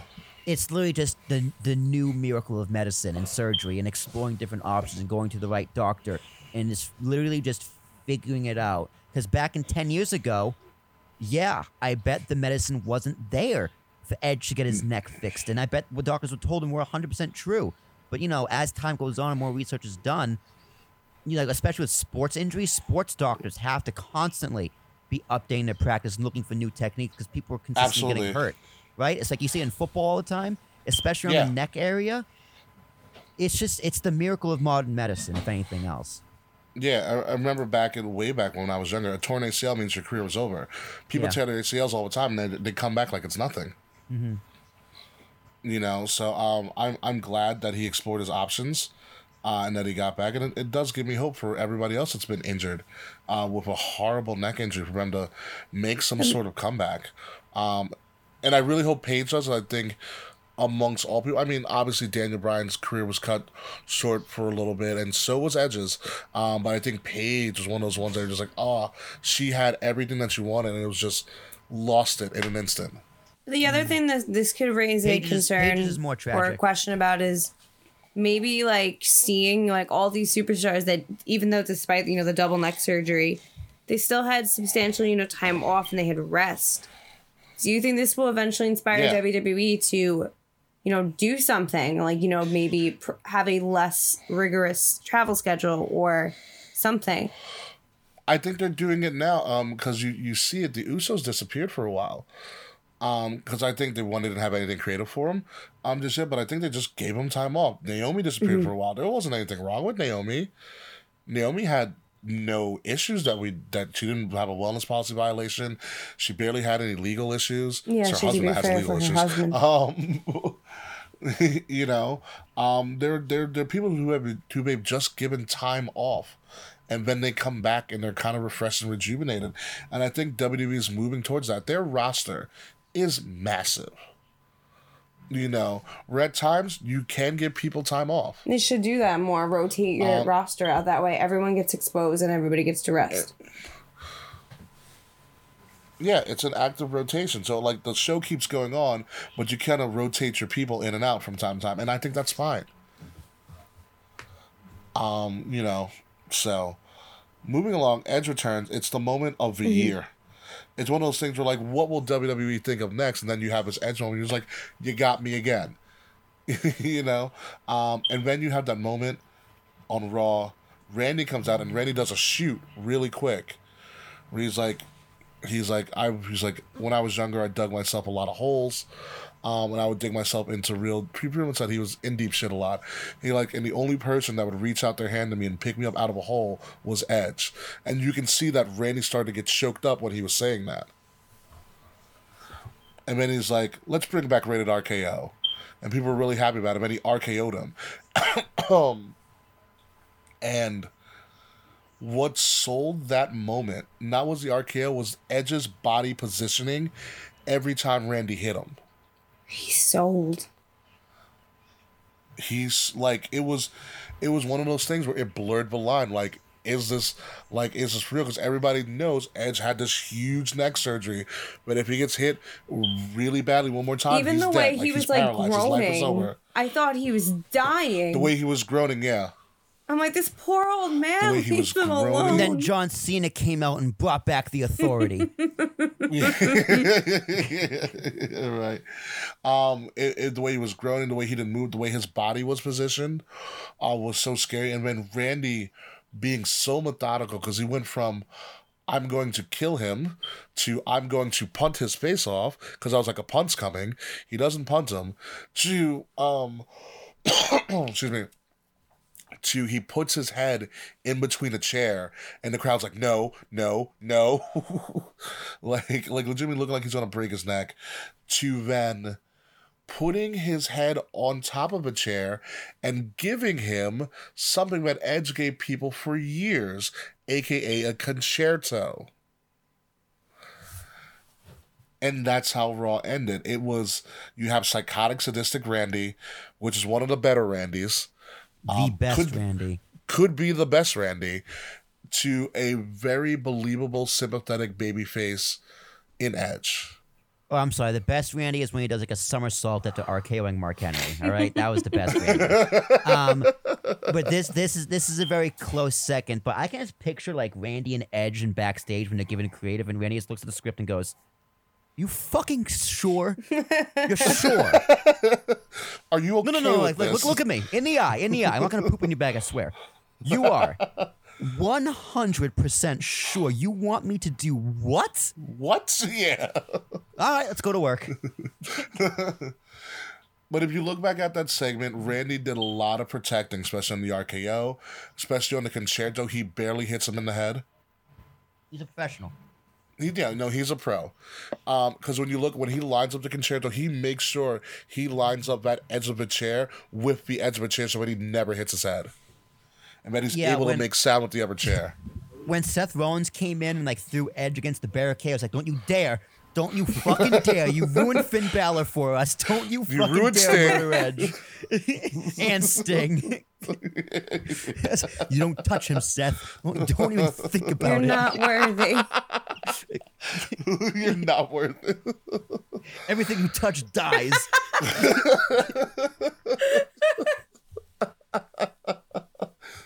Uh, a- AKA Becky's push. Mm. um, I, I was really hoping because Edge mistakenly apparently threw out AJ, and I was like, oh my god, they're gonna set up AJ and Edge, and I'm gonna just go nuts at Mania. But apparently AJ separated his shoulder yeah, and he told Edge to because he, eliminate o- him. he over rotated on an Edge spear. Um, so hopefully AJ gets a safe recovery. I down the road, I want to see AJ. Edge. Oh my god, Be- yeah. Okay. Give, give me give me a top three people you want to see Edge work with, other than Randy Orton, 'cause that's already happening. Uh, AJ Styles is my number one. Yeah, Absolutely, definitely. They're gonna put on. Definitely. They're gonna throw a house down wherever they go. It could be a live event. I'll I'll throw three hundred dollars to be there. you know, um, I want to in see Des him. Moines, Iowa. I will take a flight. Right along. take a flight to him. Um, I want to see him. I would love to see. Um, just because of the charisma involved, I would love to see Adam Cole and Edge. Oh. Wow. Nah, dude, Adam Cole's too small. no, he's not. Go up to like, go up to like He's Edge's scrappy. Yeah, but think of the super kicks that Edge would sell. Yeah. Um. And then Okay. what's my num- my number three? My number three would probably be, um, John Cena. no, I we never saw Edge and Brock. I think that's a fun storyline. that would, uh, that'd be. I feel like Edge try and spear him, and just he just bounce off. Yeah. But I, I think Edge and Brock would be a fun storyline because they're Edge can go toe to toe with Paul. Uh, he can go toe to toe with Paul Heyman on the mic. Paul Heyman's gonna beat him promo wise, but he can. Edge can hold his own for for long enough. I want to see Edge and Joe. I want to see Edge and Aleister. oh, Oh my god. Aleister might literally break his Could face. you imagine? One, like I feel like Edge would go for the spear, Aleister would hit the black mass, and Edge would just never wake up. Fade to black, literally. Um, literally. Oh, if you want to go, cre- like it's good on like my number, like probably my number six or something. If we go down the list, um, even though Edge and Gargano would be great because they're just Mhm. technical wizards. Edge Um, and done. Uh, Edge and Mm. Mhm. Oh, Edge and Pete. That that's too that's too scary for me. Like I've seen Pete's moves, and I'm just like, mm, no, stay stay far far away. Um, Edge and Finn Balor. Mm-hmm. Edge and Finn, uh, Edge and Velveteen Dream if Velveteen Dream ever returns. That's a wow. I think that's all. I don't want to see No. Edge and Seth because Not again, s- no, not Nope. worthy. Yeah. Nope. But sure, Nope. Seth's gonna No, be next no, to no, get him no, though. No, we're not gonna have a. We are not gonna have a murder on live television. Yeah, so uh that was that was the Rumble. Drew McIntyre won. He's a chosen one. He's already challenged Brock. That feud is already in the works. Oh, Daddy gonna be fantastic. Mania 2020. You sure you don't want to get tickets down there? I need. I don't know. I feel Think about it. Think of, I need to win the Watto to go to Mania. don't we all? Don't we? all? But let's crown this. Uh, we'll do. I'll do. My, I'm gonna give it a nine out of ten. Mr. I'll give it eight. Tarashuk? I'll give it eight. Eight, really? Okay. Yeah, I was real. I was really happy with the show. Um, you know, like th- if the Rumble itself is a ten, just hands down. Yeah. Rumble Rumble's a ten. Women's Rumble, I give a seven five. Um, and then the rest of the show is just it was what it was. Fair. Yeah, I'll give Kate it an Murphy. eight and a half out of ten. Nice. I'm getting more Nice. All right, optimistic. so we, we got Fucking Dave, you're, you are Dave. You're splitting the difference again. you are splitting the difference. Fuck y'all. I'm my own human. You are your own human. You are you are the mixed Mhm. Murphy. God uh, so damn when we right. get back, folks, we're gonna do uh, we're gonna talk about a lot of. when we come back, folks, we're going to talk about um, a lot of things going on uh, in wrestling leading up to the road to WrestleMania, um, and we're gonna we're gonna talk about Axxess. Uh, we're gonna talk about some other things going on in the world of wrestling, and we're like I said, we're gonna have a little bit of a of a memoriam uh, to the events that occurred surrounding uh, this past weekend in sports and entertainment. So uh, get your tissues ready, folks. We'll be right back. Buzz, buzz, guys. My name is Kate Murphy of the Kings of the Ring podcast, and you are listening to Wrestle Addict Radio. Behold the King, the King of Kings. With so much going on in wrestling, it is very difficult to cover everything that I would like to cover on my main show, Kings of the Rings podcast. So I invite you guys to join our Patreon and listen to my exclusive show called Watch the Throne, where each and every week, I will be breaking down and going more in depth on a wrestling topic of my choice. And trust me, folks, this isn't for the weak of heart. So if you want an unedited, unscripted, raw, and real opinion about different topics in wrestling, go to patreon.com backslash wrestleaddict radio, hit subscribe, and watch The Throne with me each and every week exclusively on Wrestle Addict Radio. Now enjoy the rest of the show.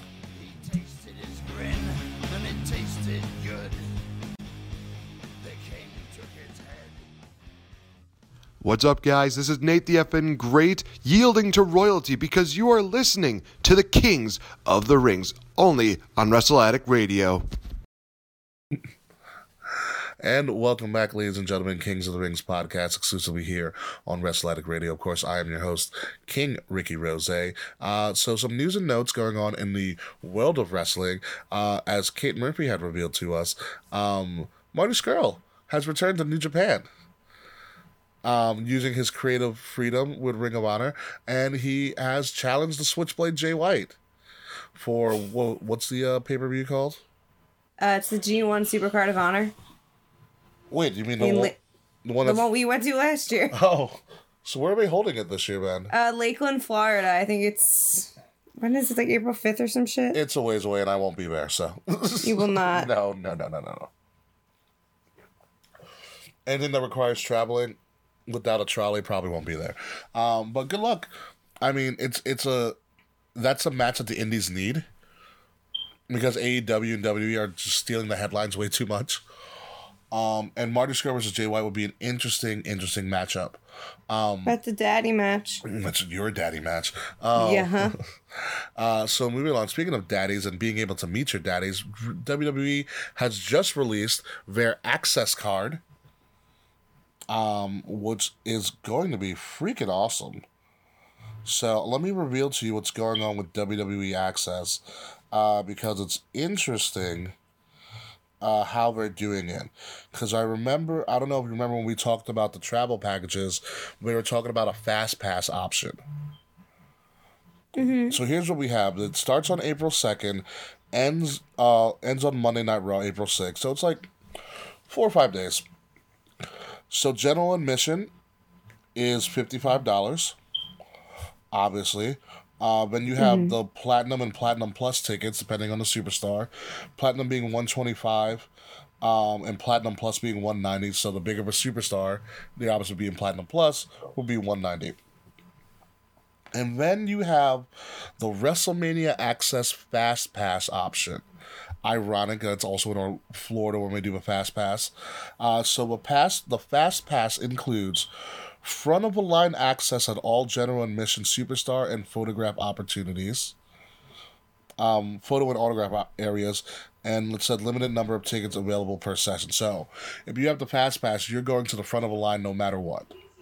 How much is it? How much do you think it is? Take some guesses. $300. Will, what's your guess? Uh, buck fifty. Try three hundred and fifty dollars. Ah, I was close. you I was were not close at all. So wait, is it 350 on top of like the ticket price? so what it's telling me right now is its prices per session. Um, prices are per session and include tax. Prices do not include applicable fees. Um, and for the fast pass in particular, it says such an admission ticket required for purchase. So that is yes, it seems to be on top of the uh on top of your ticket price as well. It's fucking disgusting. I'm sorry. Oh, It's people are so gonna much pay for money. it. I know. I know that. You know, um, but waiting in line builds character. I'm sorry. There's nothing more satisfying last year than being the last one in allowed to meet Mustache Mountain. that's very true. Because I camped out and I waited and I persevered. Even when they told me they were closed, I waited anyway. I remember that. yeah, I left you guys in the gift shop to go buy Mustache Mountain. Which is perfectly fine. So, um, so yeah, it's three. It's gonna be a lot. They'll probably tweak it as the years go on, but I'm interested to see how the fast pass option goes. I'm not buying a fast pass.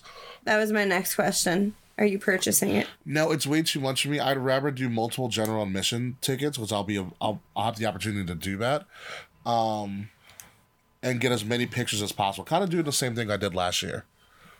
Yeah. You know, which is perfectly fine by me. I'm really close to where the event is going to be held. Um, tickets go on sale February seventh, so it's it's a really quick turnaround uh, this year for for ticket purchasing, um, which means the list of VIPs and appearances are going to be released relatively soon. So be on the lookout uh, for that. Uh, any other news in wrestling before we get to uh, before we get to match of the match of the week and King of the Night? I don't think so.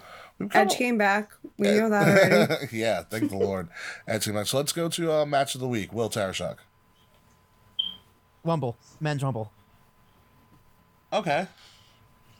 All right, Kate Murphy. DIY Mustache Mountain at World Squad. Uh, I'm just gonna do it because everybody expects me to do it. Um, Keith Lee beating Roderick Strong for the North American Championship. That was a great match, though. So you can also bask in this glory. Uh, King of the Night, Kate Murphy. The Edge. It can't be anyone but Edge. Mm-hmm. It was gonna be Jordan Devlin, but then Edge came back. So Will Tarashuk. Yeah, it's Edge. It has to be Adam Copeland. Just thank God he's not doing sci-fi shows anymore. Didn't he like doing the sci-fi show? He did. He liked it. Yeah. Uh, mine's also going to be Edge. It's, it's going to be an elongated story about why it is also Edge, uh, but you're going to understand why it's going to be an elongated story. So, uh, as we all know, uh, Sunday. Well, let's go back to Saturday in in the sports world. LeBron James is playing for the Lakers. He's in Philadelphia. He's on the cusp of beating Kobe Bryant's uh, all-time scoring record and moving himself to number three on the charts. LeBron does it in Philly. It's ironic because Kobe Bryant um, is a, originally from Philly. He went to Lower Merion High School. Kobe instantaneously, once LeBron breaks record, sends out a tweet congratulating him. LeBron and Kobe have been really close. So that happens. It's a pretty big deal in the sports world. Um, moved to Sunday. Um, I, you know, I was working the night before. I was kind of bumming around, lounging, had taken a nap. I had woken up and because I had missed a, f- a phone call from my friend Kafer, um, because me and him had plans to watch the Rumble together, which we ended up doing. And I was like, "Yo, Kafer, what's going on?" He was like, "Oh, I'm doing pretty good, a lot better than what's going on with Kobe right now." And I was like, "What do you mean? What's going on with Kobe?" And he was like, "You didn't hear?" And I was like, "No, I, I've been sleeping," um, which I was also sleeping when Michael Jackson died. Um, so I was at the prom when Michael Jackson died. that's weird. Um, so He died in the middle of the afternoon, Kate. What? I was on my way to senior prom. Oh. And my friend James said Michael Jackson died. I said no, and then he was dead. And they played Michael Jackson for an hour at my prom. that's as they should. Um, Mhm. so so I read the news and TMZ article and I was like, this is weird. This this can't be true. It's it's weird. And then more news outlets started reporting it. More news outlets started reporting it. And Kobe had had passed away in, in a in a horrific. It seems like a very horrific um, helicopter crash. Not only did he pass away, but there were nine other people or eight other people on board with Kobe as they were traveling to his daughter's basketball game, and one of those people was his thirteen-year-old daughter Gianna, who um, was known to have all, all of Kobe's natural talents and be a fantastic basketball player within her own right. All she wanted to do was go to the University of Connecticut and play for a very illustrious women's basketball team. Um, and Gianna is also the person in, I guess, now in folklore, and I hate that I say that, um, but she is the person that was, that got Kobe in the basketball again. When Kobe retired um, from the NBA, he stopped watching basketball and he just wouldn't put it on. And then his daughter Gianna started getting into basketball, and that's what got Kobe to watch again because he now wanted to teach his daughter how to play the game and obviously how to play the game the right way in his eyes. Um, and I'll take a quote from Mike Breen as all this news started coming out. And Mike Breen, who's a popular NBA announcer, he's done multiple finals. He's uh he works in the New York area a lot, and he was doing the game with the Knicks and the um and the Nets uh, from the Garden that day, and he he said it pretty poetically that if the day reminded him on the day that Thurman Munson died, the great Yankee, and a popular, yeah, and a popular New York caricature artist did an homage to Thurman Munson with his uh his cartoon characters in the newspaper, and one of the cartoon characters was crying and holding a ball and in tears, and they said to the other one, "You know what? I just don't feel like playing ball today." And I think that was a lot of people's feelings. Like when the news broke and it hit me. And to be honest with you, I'm not a Kobe fan whatsoever. I grew up on MJ. I thought MJ was the greatest. I still think he is the greatest. I thought Kobe was just trying to like be like him and I just in my young sense I didn't I couldn't respect Kobe for that. I respect Kobe now. Um you know, uh, not even postpartum, but I respected him as he got older and what he did. Um, but it felt like one of those days as, as news kept hitting. I had so many plans for Sunday. I was going to do some more podcast stuff, but I was just so down, and I was like, you know what? I don't feel like podcasting today. Like I don't feel like doing it. Like it just didn't seem like the right thing to do. Um, but I I was fortunate. I'm well, not fortunate, but I'm glad I stuck to my commitment of going to watch a pay per view with my friend, um, which I never do. I, I'm always usually watching pay per views by myself, um, which is very like hermit of me.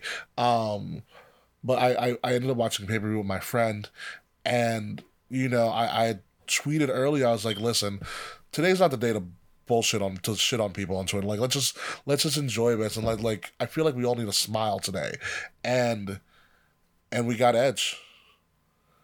The like the ultimate smile, and it was it was so interesting to see because you have Kobe who's literally who died in this smoke and flames, pretty much in a dense fog for, for, for poetic reasons in a helicopter. He goes up into the fog or whatever, and he's obviously never seen from him again, and he dies. then you have Edge, who comes out of the fog, kind of like a man out of heaven, um, and and it, it's this weird dichotomy. It's like it's like we lost Kobe, but we gained an Edge. Um, Yeah. and it's it's i'm not here to like judge people on their religious reasons or you know stuff but i, I you know it's is it coincidence probably but you know it's it's things like that that make me think that you know maybe someone's out there trying to actually legitimately put a smile on their face in our deepest darkest times so it, it is edge for me for for re-putting a smile back on my face um for making me for just a moment in time forget about everything that had occurred um that day leading up to it. Um cuz at least in the wrestling world and the in the sports entertainment world in general we we needed something like that. And that that moment for me Edge and Kobe will always be linked uh forever in time so does anybody else have anything to add It's an it's an Well inter- said. It's an interesting link. Uh, okay, I'll give you that one. Um, I did, you know, me and Nash covered did like a full 20, 25 minutes on Kobe on the Umadro podcast. Uh, you can search and find it to get my full thoughts and feelings about everything. Um, one thing is a few things that really bugged me was that the, like the media how they covered it. I don't know. It was reported that both his daughters, or all four of his daughters, even his wife on the plane, some dude that wasn't even on the helicopter was reported. So like that just really irked me that this today's media just focuses on getting it first more than getting it right. TMZ reported it before his fucking family knew. And his his daughter um apparently went to the hospital because she was in shock and had an asthma attack because she found out that her dad died from TMZ. Um but same, like my day just kind of stopped. And while I was watching the Rumble, I just I couldn't get Kobe Bryant out of my mind. I couldn't stop going to Facebook, stop going to Instagram and looking for Kobe memes, looking for Kobe statements, looking for Kobe videos, see his face, hear his voice, see the beautiful picture with his adorable daughter. And I think that it might have been why it hit me so hard because his daughter, I can't imagine what their final like I can't imagine those final those final moments like that that just it makes me terrified thinking about about it and it's it's just it's terrible it's like I can't like we talked about this at work when was the last time a celebrity death like we had a tragedy like this for a I celebrity say death um the, the the of that big of an impact. I I don't want to say Doc Halladay, um, but I want to say um oh uh Roberto Clemente. Yeah, that was one we brought up because like another plane accident. You know, Yeah. we brought up like Lynyrd Lynyrd Skynyrd. You know, the day the music died, Buddy Holly. Um, Mhm. and we, we we excluded like suicides and overdoses because that's something you can Sure, not not see coming, but it's it's a different kind of tragedy. correct. And because like for all intents and purposes, this should not have happened. And I think people are so over emotional about this. Not even oh, over emotional is the right word, but like they're ex- like they're expressing this sadness in a very different way we've seen before. Like everyone's giving tributes. News articles are breaking about what Carmelo Anthony's saying, what Michael Jordan's saying, what Shaq is saying. Like it's becoming a bigger story. And like you know, the Philippines did a giant memorial to, to Kobe and Gigi. Like they painted a basketball court. Like there's there's already street art in California. These vigils outside of Staples Center. I think people are reacting this way because it just it reminds you of your morality Yeah. that he was perfectly healthy, a normal life, like someone who, all- for all intents and purposes, is living the right life. Um, and it's all taken away. And like that could happen to anybody at any. And it's just it's so terrifying and it makes everyone think and it makes you want to go to your parents and just hug them as someone you love. Like it makes you want to go to your friends, be like I appreciate you. It's just it's this crazy zen state this country is still and the world is still kind of going through. Yeah. And, and it's just it's so weird. It's so weird. Because like I don't know Kobe personally. I was never really a huge basketball fan, but it becomes one of this thing. Where were you when you heard Kobe Bryant died? Yeah. Yeah, it it, it like it's just it's one of those things. Um and it's it, it's crazy the thing the impact that he had the impact he was going to have. You know, you're hearing a lot of stories from people that you didn't know Kobe had a connection to. You. Kobe had a giant connection with the WNBA. He brought his daughter to WNBA games. He would invite, you know, the LA Sparks to like his his private workout facilities and be like, "How can I help you guys?" He was going to be a giant amb- he was going to be a huge ambassador of the WNBA and to really bring up women's athletics, especially because he had four daughters. Um, and he was asked once, "When are you going to have a son?" He's like, "I don't need a son. I have four daughters, and that's fine with me." And Gianna was Mhm. like, "Don't worry, I got this." Exactly. And yeah. it just it makes it oh like I I can't I can't even think about it. It's just it it that that crushes me. And like I'm not a parent, but yeah, anyone who knows me, the only thing I want in life is to be a parent. Like I want to be a dad. That's the only thing I want in life. Really, that's the only one that matters matters to me. And if this happens, like I wouldn't be the same. So I I, want to pretend I can, I want to pretend that I can relate to that. I, I can't, but I can imagine what it feels like, and it's just it's terrifying. it's terrifying it, it, it's devastating. Uh but it just also shows his impact. Like you have it was it was one eh, here's the thing. You have people that he connected to didn't know. Like allen iverson had a great story where allen iverson said they were rookies in the league they were he they were out in la um and they were drafted they were drafted in the same class allen iverson and kobe bryant which shows you the depth of that class with those two people um Kobe was number eighteen. what's up Kobe was number eighteen. he was eight actually Eight. Sorry. Oh, you mean you No, mean eighteen in the draft? Sorry. In, in the draft. In the draft. okay, yes. And then he got traded for Vlade Divac. The same day. Mm-hmm. So Kobe found Allen Iverson the night before the game. They took him out to dinner, or he took him out to dinner. They had a dinner together, or whatever. As Kobe's dropping him off, Kobe said, "What are you gonna do tonight?" Allen Iverson's like, "I'm going to the club." Allen asks Kobe, "What are you doing?" Kobe's like, "I'm going to the gym." Wow. And that's what that's what Kobe was. That was that black mamba mentality. That wasn't just a marketing scheme, which it was, um, but that's just the way.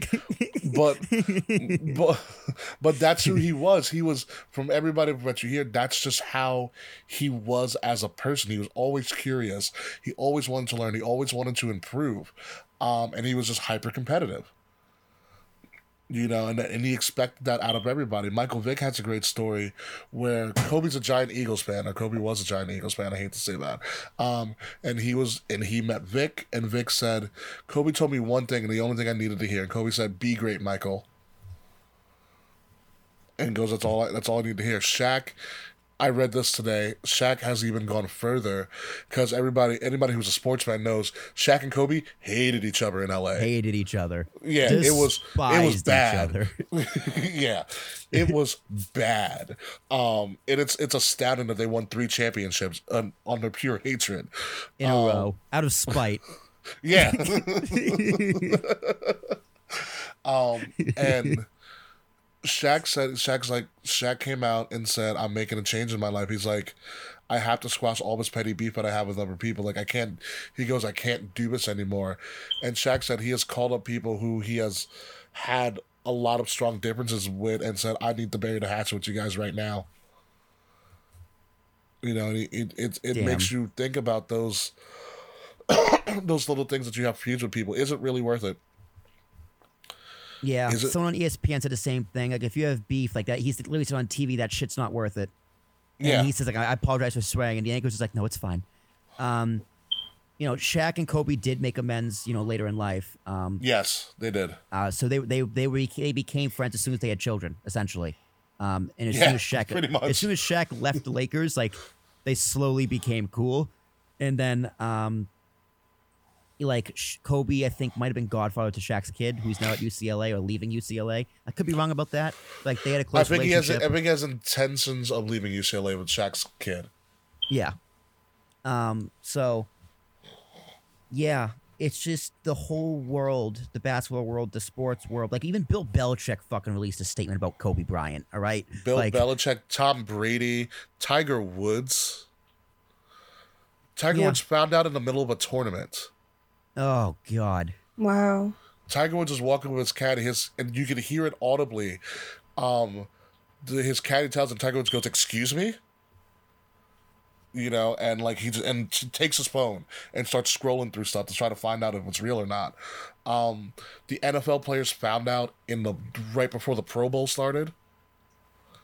Oh my god. Yeah. Um, soccer teams around the world. Neymar scored a goal and put up 24 because Kobe and Neymar were really close, which no one really knew. Kobe trained with Neymar. Mm-hmm.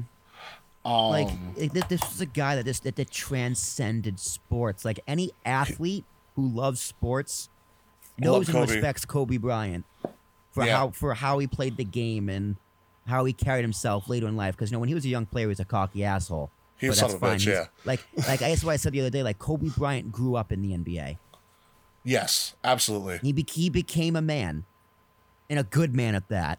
You know, some people are throwing around like, let's not forget. Like, I feel bad for Kobe Bryant. But let's not forget the rape. He's a rapist. It's like, shut the fuck Shut up the for fuck five up. minutes. Like, let's yes, let's not forget he's an alleged rapist. That's let's not this sweep under the rug. But there's a fucking time and a place. Like, it's literally like saying like me coming out saying I have cancer, and Ricky, you, you would go. Don't forget, you'll be five hundred dollars for Mania. Yeah, like, Right? yeah, Like- that, yeah, that'd be horrible. like- that that that can wait, all right? Like, Yeah. let, let him be put in the fucking ground first before you try to bury his legacy. yeah. But even then, on that point, yeah, he could have, and it shows the strength of his marriage too, because they were gonna file for divorce. Um, I think twice, and they decided to work it out, and apparently it worked out through everything that occurred. Um, which is crazy to think about, and it just shows the strength of of the connection that he had with his wife. Yeah. You know, and Kobe was like I said, Kobe was a global citizen. You know, the epitome at this point of a global with touching so many people around the world. Kobe's also the reason that Kobe beef became a popular thing.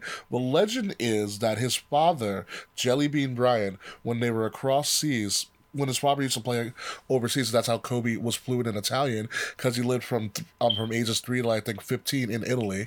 Um, when they were overseas, his father apparently went to J- Japan and fell in love with Kobe beef so much that he named his son Kobe after it. No fucking way. That's the legend. But he's named after beef. Yes. Not gonna lie, dude, Kobe's a dope name. yeah. So he's even he's even respected in Japan for making that industry really popular around the world. Ugh. It, it's it's wild. So yeah, I'm not gonna say, and I don't want anybody on this podcast to say thoughts and prayers because fuck thoughts and prayers. If you want to memorialize someone, um, or especially somebody like Kobe Bryant, you know what Kobe's gonna want you to do? He's gonna want you to improve yourself. He's gonna want you to do something to make yourself better and be the best person that you can be. Thoughts and prayers aren't gonna work in this context. Go out and do something to improve your life and the life of the people around you.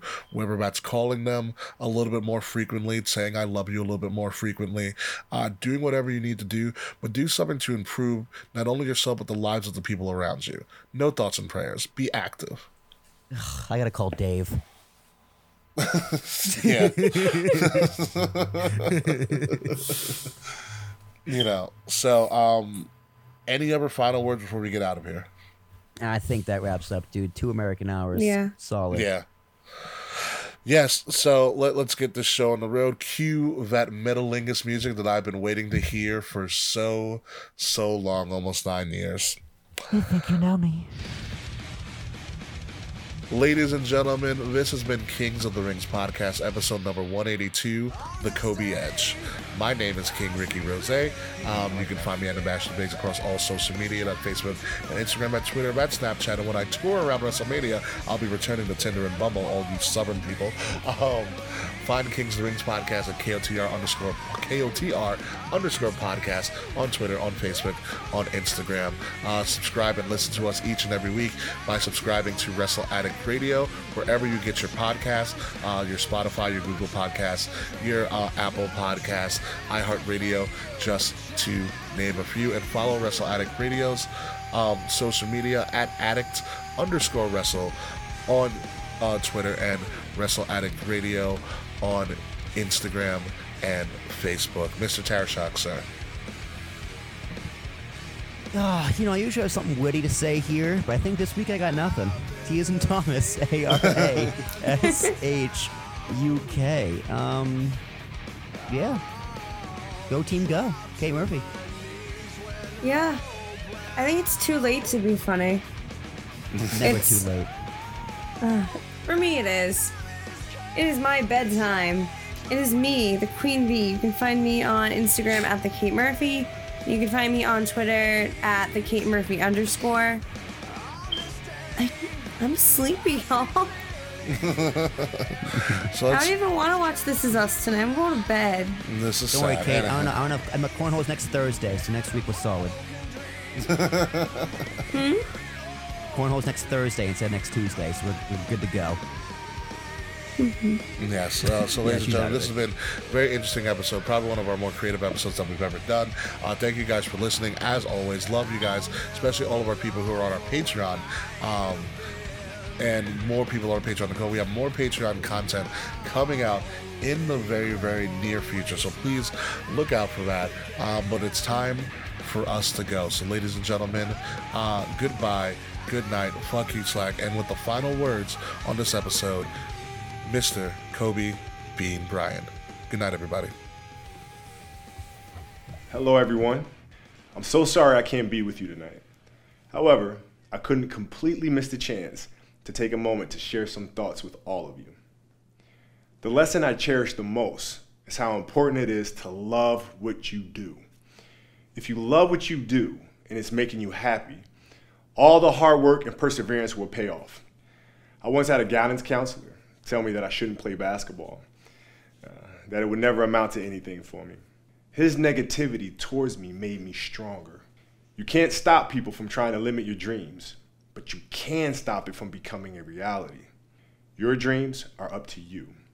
I encourage you to always be curious, always seek out things you love, and always work hard once you find it. So, with that, I'll let you carry on with your evening. Please know I'm thinking of you, supporting you, and encouraging you always. Peace.